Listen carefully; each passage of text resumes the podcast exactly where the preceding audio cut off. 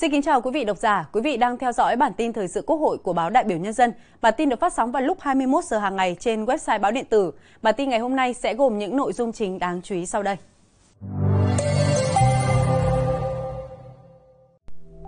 Ngày làm việc thứ 5 của kỳ họp thứ 6 Quốc hội khóa 15. Chủ tịch Quốc hội Vương Đình Huệ tiếp Chủ tịch Tập đoàn SK Hàn Quốc. Chủ nhiệm Ủy ban Pháp luật Hoàng Thanh Tùng tiếp hạ nghị sĩ Australia và một số nội dung quan trọng khác. Sau đây là nội dung chi tiết. Tiếp tục chương trình kỳ họp thứ 6 sáng 27 tháng 10 dưới sự điều hành của Phó Chủ tịch Quốc hội Thượng tướng Trần Quang Phương, Quốc hội thảo luận tại hội trường về một số nội dung còn ý kiến khác nhau của dự thảo luật lực lượng tham gia bảo vệ an ninh, trật tự ở cơ sở. Các đại biểu Quốc hội đánh giá cao Ủy ban Thường vụ Quốc hội đã chỉ đạo các cơ quan hữu quan tiếp thu, chỉnh lý kỹ lưỡng dự thảo luật, khẳng định dự án luật trình và dự kiến thông qua tại kỳ họp lần này nhằm đáp ứng kịp thời yêu cầu, đòi hỏi cấp bách của thực tiễn về bảo vệ an ninh trật tự ở cơ sở trước thực trạng đã và đang diễn biến phức tạp với nhiều loại tội phạm và hành vi vi phạm pháp luật ở cơ sở hiện nay. Kết luận nội dung thảo luận, Phó Chủ tịch Quốc hội Trần Quang Phương nhấn mạnh đa số đại biểu Quốc hội tán thành với các nội dung của dự thảo luật được tiếp thu, chỉnh lý và cho rằng luật được ban hành sẽ đáp ứng yêu cầu thực tiễn trong bảo vệ trật tự, an ninh ở cơ sở. Đồng thời đề nghị Thường trực Ủy ban Quốc phòng và An ninh khẩn trương chủ trì, phối hợp với cơ quan soạn thảo và các cơ quan, tổ chức liên quan nghiên cứu, tiếp thu, giải trình đầy đủ ý kiến của đại biểu Quốc hội để hoàn thiện dự thảo luật đúng trình tự quy định của luật ban hành văn bản quy phạm pháp luật và nội quy kỳ họp. Tiếp tục kỳ họp thứ 6, chiều nay, Quốc hội thảo luận tại tổ về việc điều chỉnh một số nội dung của nghị quyết số 53 của Quốc hội về báo cáo nghiên cứu khả thi dự án thu hồi đất, bồi thường, hỗ trợ, tái định cư cảng hàng không quốc tế Long Thành và việc thí điểm một số cơ chế, chính sách đặc thù về đầu tư xây dựng công trình giao thông đường bộ.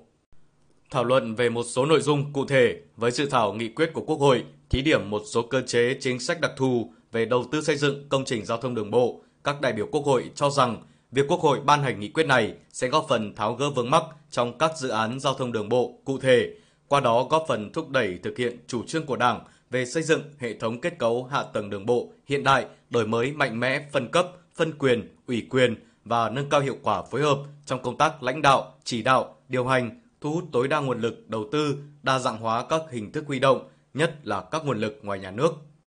Các đại biểu nhất trí cho rằng việc áp dụng chính sách này sẽ giúp rút ngắn thời gian trong việc cấp phép khai thác khoáng sản làm vật liệu xây dựng thông thường, đáp ứng kịp thời nguồn cung cấp vật liệu, đảm bảo tiến độ thi công, tránh tình trạng đầu cơ, nâng giá, đồng thời góp phần ổn định giá vật liệu xây dựng thông thường, hạn chế việc tăng chi phí xây dựng công trình. Tuy nhiên, theo đề xuất của chính phủ thì đối tượng áp dụng chính sách được mở rộng, bao gồm cả các nhà đầu tư thay vì chỉ có các nhà thầu như tại nghị quyết 43 của Quốc hội.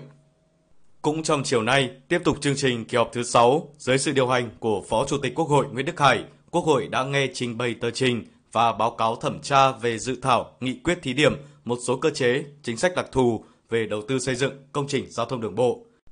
Trình bày tờ trình của Chính phủ, Bộ trưởng Bộ Kế hoạch và Đầu tư Nguyễn trí Dũng cho biết tờ trình số 588 TTR-CP về dự thảo nghị quyết thí điểm một số cơ chế chính sách đặc thù về đầu tư xây dựng công trình giao thông đường bộ được Chính phủ trình Quốc hội thảo luận, xem xét thông qua tại kỳ họp thứ 6 Quốc hội khóa 15 theo trình tự, thủ tục rút gọn và thông qua tại một kỳ họp. Dự thảo nghị quyết gồm 10 điều với 5 nhóm chính sách.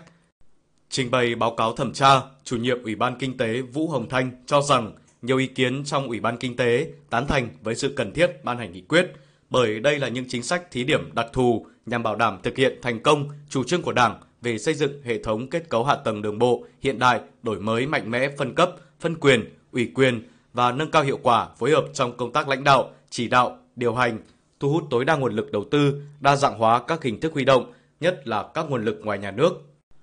Trên thực tế, quá trình triển khai thực hiện các quy định pháp luật trong thực tiễn thời gian qua đã phát sinh một số nội dung chưa thực sự phù hợp với tình hình thực tế về đầu tư, phát triển các dự án đường bộ.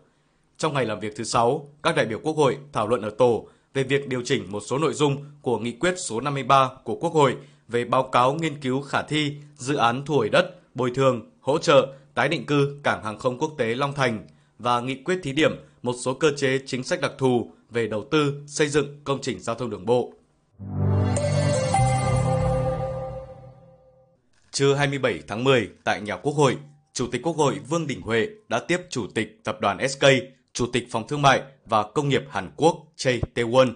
Chủ tịch Quốc hội Vương Đình Huệ vui mừng và đánh giá cao kết quả hoạt động, hợp tác của Tập đoàn SK với các đối tác Việt Nam thời gian qua, đồng thời chia sẻ một số thông tin về các dự luật đang được Quốc hội xem xét, sửa đổi liên quan đến lĩnh vực hoạt động của SK, khẳng định Quốc hội Việt Nam luôn ủng hộ, sẵn sàng lắng nghe các ý kiến, xây dựng hành lang pháp lý thuận lợi cho các hoạt động đầu tư, sản xuất, kinh doanh của cộng đồng doanh nghiệp trong và ngoài nước. Trong đó có các doanh nghiệp Hàn Quốc và tập đoàn SK. Chủ tịch Choi Tae-won trân trọng cảm ơn Chủ tịch Quốc hội Vương Đình Huệ vì những thành quả trên đã được khởi nguồn từ chuyến thăm Hàn Quốc của Chủ tịch Quốc hội, khẳng định SK sẽ tiếp tục đa dạng hóa các lĩnh vực hợp tác và đẩy nhanh tốc độ hợp tác với Việt Nam. Với vai trò là Chủ tịch Phòng Thương mại và Công nghiệp Hàn Quốc, Chủ tịch Choi Tae-won cho biết Phòng Thương mại và Công nghiệp Hàn Quốc và Liên đoàn Thương mại và Công nghiệp Việt Nam đã có nhiều hoạt động hợp tác hiệu quả. Hai bên đang tích cực triển khai các hoạt động nhằm phát triển quan hệ hợp tác giữa doanh nghiệp tư nhân hai nước, trong đó sẽ tập trung hỗ trợ các doanh nghiệp tư nhân có quy mô vừa và nhỏ nhưng có tính đổi mới sáng tạo. Sáng nay, tại nhà Quốc hội, Ủy viên Trung ương Đảng, Chủ nhiệm Ủy ban Pháp luật, Chủ tịch nhóm nghị sĩ hữu nghị Việt Nam Australia Hoàng Thanh Tùng cùng các thành viên nhóm nghị sĩ hữu nghị đã tiếp hạ nghị sĩ Australia Alicia Payne.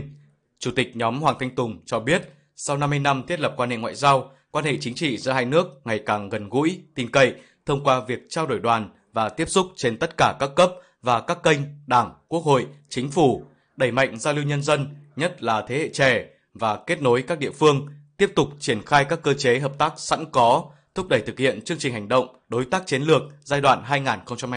2020-2023. Cảm ơn và đồng tình với những đánh giá của Chủ tịch nhóm nghị sĩ hữu nghị Việt Nam Australia về quan hệ hai nước, hạ nghị sĩ Australia Alicia Payne cho biết Nghị viện Australia cũng mong muốn thúc đẩy hơn nữa quan hệ hợp tác với Quốc hội Việt Nam cũng như tăng cường trao đổi với nhóm nghị sĩ hữu nghị Việt Nam Australia, đồng thời nhấn mạnh trên cương vị của mình sẽ tích cực làm cầu nối thúc đẩy quan hệ nghị viện giữa hai nước, phối hợp chặt chẽ với Quốc hội, Ủy ban pháp luật và các cơ quan của Quốc hội Việt Nam nhằm thúc đẩy các hoạt động trao đổi đoàn giữa Quốc hội hai nước. Bản tin ngày hôm nay của chúng tôi xin được phép khép lại tại đây. Cảm ơn quý vị đã dành thời gian quan tâm theo dõi. Xin kính chào tạm biệt và hẹn gặp lại.